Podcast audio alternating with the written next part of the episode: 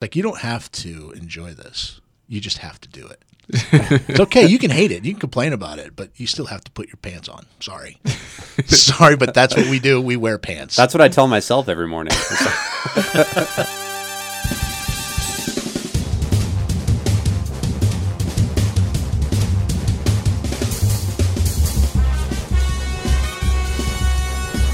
Welcome to the Innovation Overground, the front porch of academic innovation, where we find the coolest university inventions so that you don't have to. Thank you for joining us. My name is Charlie Litton. I'm joined by Tyler Scher and Joe Runge. Tyler is a PhD. yeah, that's correct. I'm trying to figure out how to read I'm, something. I'm trying to I'm give you some practicing in my kind of, uh, I'm going to say, scientific wizard. Oh, you want to give me a cool name? Yeah. Oh, thank you. You're welcome. Scientific wizard. Scientific science wizard? Science wizard. Yeah. It's wizard. better. It rolls off the tongue better. Okay. And uh, Joe is a entrepreneurial werewolf, also known as Dr. Law Dog, because he's got that fancy like JD, which is, is. which is like I had to go out of state to get a fancy one. so that's like a law degree, but like on steroids. Yes, but Yes. don't test it.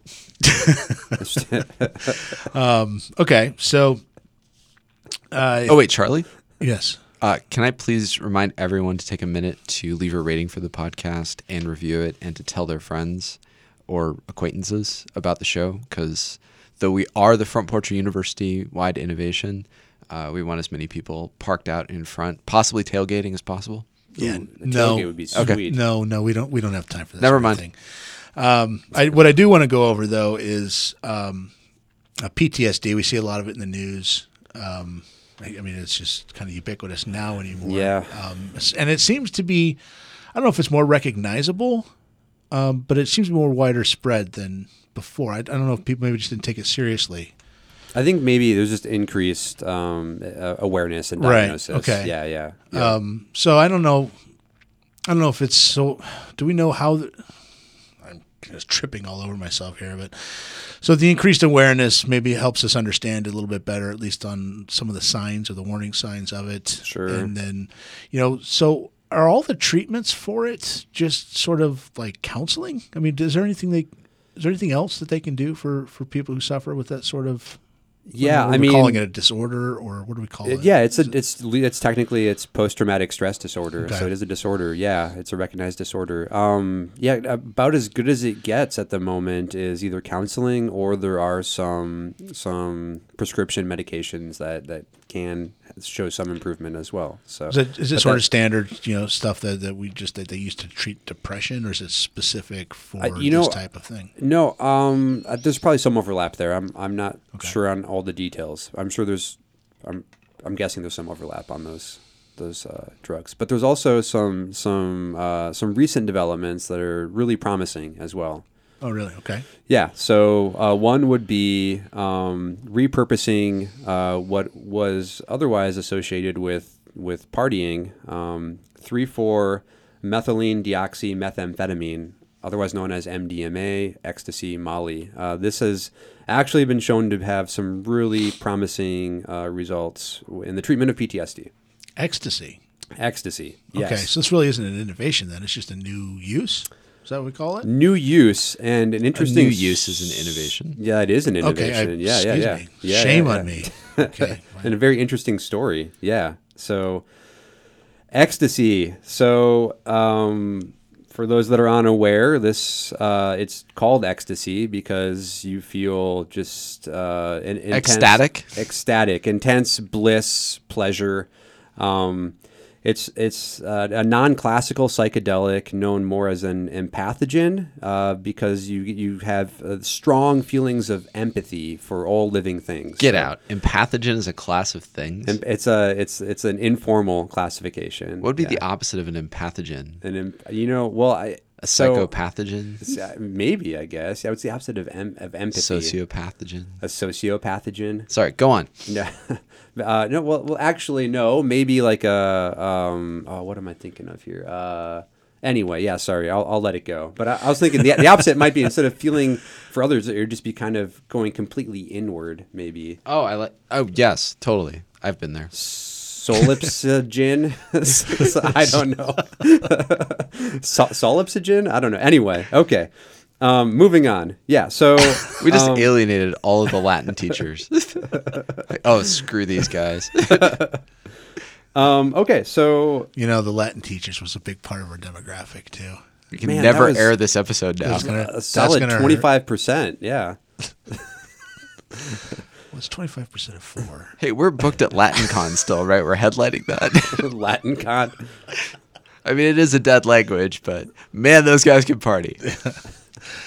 So Tyler, So this this this traditionally used in the 80s as a party drug, now being repurposed, and it has an interesting origin story.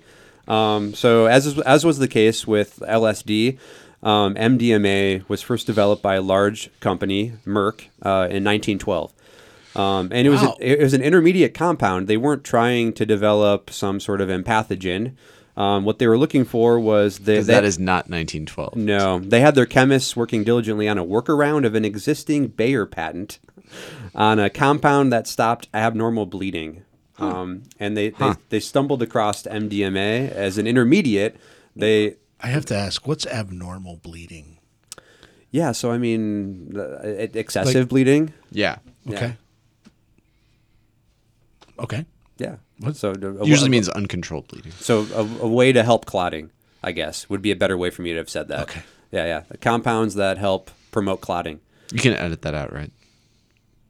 Um, so so they as, Yeah, as was the case with most of these chemists, uh, very meticulous. They uh, even with the inter- intermediates, they tested them still on animals. Uh, one just to see if they were tolerated and non non toxic. Um, two to see if they had any interesting effects. Um, with MDMA, the mice studies yielded non spectacular results. Um, in quotes, They're- they weren't able to see anything. The mice weren't able to tell them that they um, felt a unique oneness and love for all living things. So. So they, they shelved it. Short, long story short, they shelved mice. it. Um, uh, they circled back around and ended up doing some studies a few decades later, uh, but still found it uninteresting. Uh, the U.S. military, um, as a part of the Project MK Ultra that's been declassified, um, incorporated MDMA as uh, along, uh, amongst their suite of psychoactive compounds that were So how would they used on. know it was psychoactive though? I mean, if this thing looked like yeah, a they, they had to have t- tested it on So people before screwed. the government. Yeah, someone. I mean, a lot of these medicinal chemists, you read stories about them, and they they tested on themselves at some point. They would start with very small doses and slowly ramp up. They're very curious people, but also very very very safe and cautious as well. So Okay. they, yep. So they tested it on mice to make sure it didn't kill them. It doesn't kill a mouse. It's not. We're not going to kill me in small doses. I'm going to slowly ramp up and see what it does. Alrighty then. And they had they had a lot more flexibility back then too. I mean, this this chemist made Merck a ton of money, and uh, then he just was basically given a lab and allowed to do whatever he wanted for decades. So okay. it's how how they rolled. All right. So that's that's And sort then of they the, became Evel Knievel. that's the okay. That's that was a different chemist. Sorry. Thrill Seeker taking random. Never mind. Go on. All right. I thought you meant literally. He, Evel Knievel was a chemist for GlaxoSmithKline. So after- Sounds like so would be true. So Right, after yeah. the government tried to use it in mind control studies Okay. um, in the 50s, 60s, and into the 70s, um, it somehow gained um, notoriety among the um, uh, counseling circles. So it was actually being used um, therapeutically in psychotherapy sessions in the 70s. Um, and then from that, got to be, become a popular street drug, party drug in the 80s. And then the DEA declared s- no, no more of this nonsense in 1985 and added it to their list of banned substances or controlled substances. And that was the end of it um, for 5, 10, 15 years. It slowly kind of came back around. There were people in very influential positions, uh, very serious scientists at Johns Hopkins and um, other pla- Berkeley, other places uh, that ended up getting into positions within the NIH and government, FDA, that ended up getting. Um, they had used it recreationally and therapeutically and thought it would it had purpose, uh, benefit. Okay. So they ended up getting it greenlit for testing recently. Finally, it's a long struggle. So in 2017, the FDA granted MDMA a breakthrough therapy designation. So again, this is it got breakthrough therapy status, um, similar to uh, ketamine. Um, I think on a previous episode, did we do? A, We did. Yeah. Okay. Yep. Also breakthrough. So that means that breakthrough means it's basically being greenlit. So that means you're you're working hand in hand with the FDA on actually designing the trials in such a way that they're going to like them, um, assuming that the results turn out, the trials uh, you you have basically an FDA uh, regulatory agent working with you very closely to make sure everything's done by the book. So how does this work then for Pete to bring it back to the, where we started? How does this help for PTSD? So they do this. They so they, the there's a, a series of of three doses of MDMA along with psychotherapy. So there's trained psychotherapists. It's in a very controlled setting. There's a male and female psychotherapist in there, um, so two at the same time.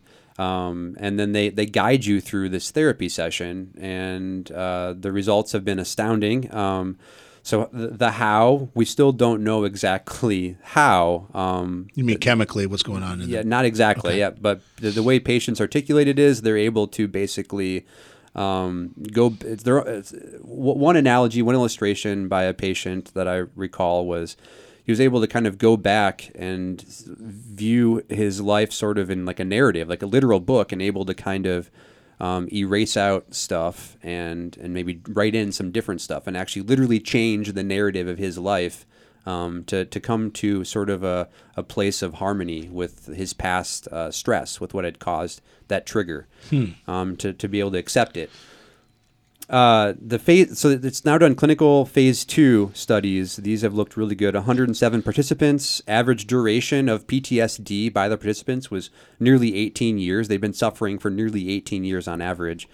Um, 61% no longer qualified for PTSD diagnosis two months following those just three Wow. short sessions.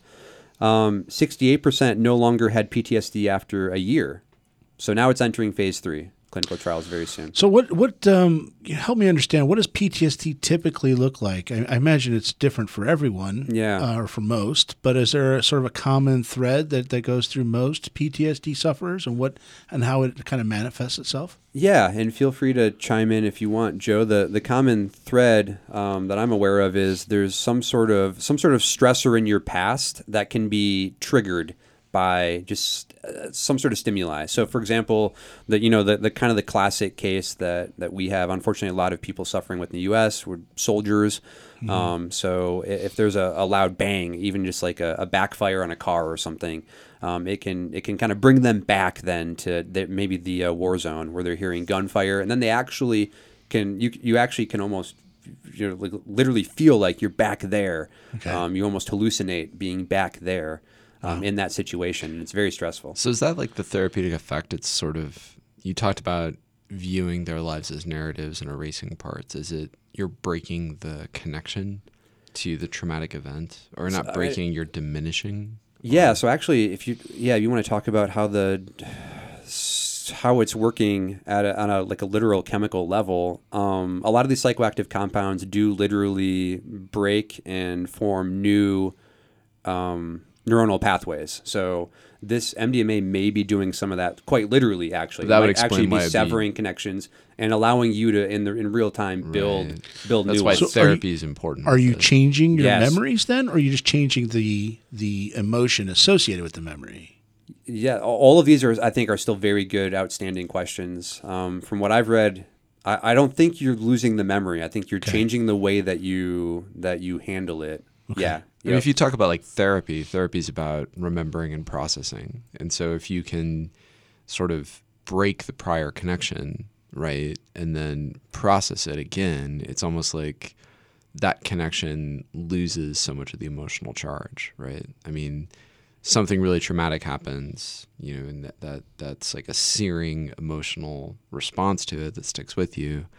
You know, that's set. I mean, that's like a, a established pathway. If you have a pharmaceutical intervention that you know uncouples it, kind of mirrored with you know very skilled efforts to sort of process it, that that that makes sense why that'd be so effective. I was just Yeah. wondering if it if it turns that memory from just something that just yeah gives you you know anxiety to think about Right. versus now it just becomes like oh I remember when I bought eggs yesterday you know just kind of becomes this sort of mundane kind of memory. that's my understanding. Yeah, Okay. it's, it was something that happened to me in the past, and it shaped who I am now. But it no longer has a, a, Anymore. a, a impact on me now. Yeah, it's Or at least less. You know, Or it's not least like buying less, sure. eggs, but it's it's no longer mundane. Right.